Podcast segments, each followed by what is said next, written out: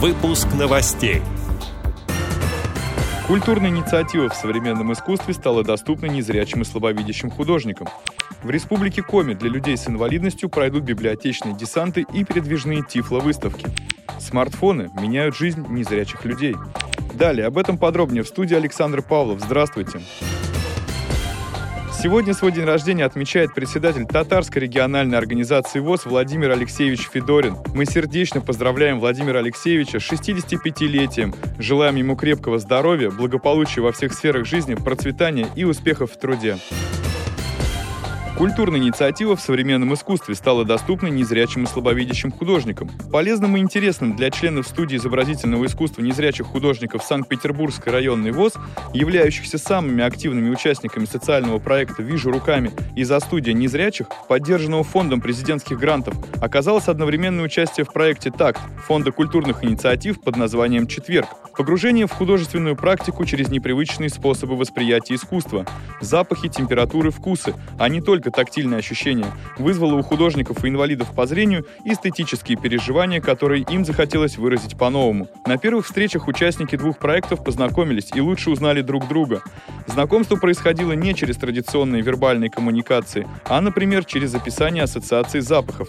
В частности, таким способом многие рассказывали о своем детстве и жизненных предпочтениях, что в дальнейшем помогло настроиться на коллективную работу и создать культурные мини-проекты, где место было каждому. В Республике Коми для людей с инвалидностью пройдут библиотечные десанты и передвижные тифло-выставки.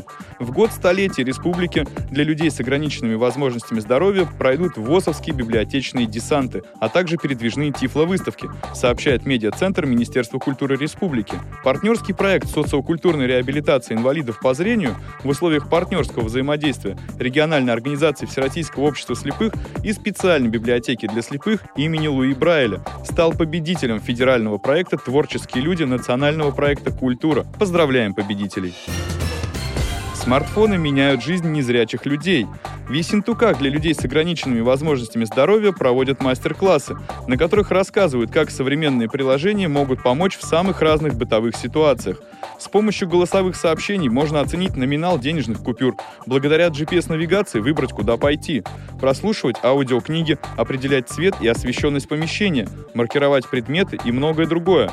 Этот проект называется «Универсальный мобильный помощник». Те, кому нужна данная информация, могут присоединиться к группе на бесплатной основе. Как показывает практика, техника нужна сейчас и пожилому, и школьнику, и человеку в среднем возрасте.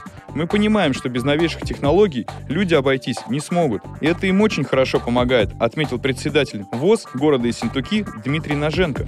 Эти и другие новости вы можете найти на сайте Радио ВОЗ. Мы будем рады рассказать о событиях в вашем регионе.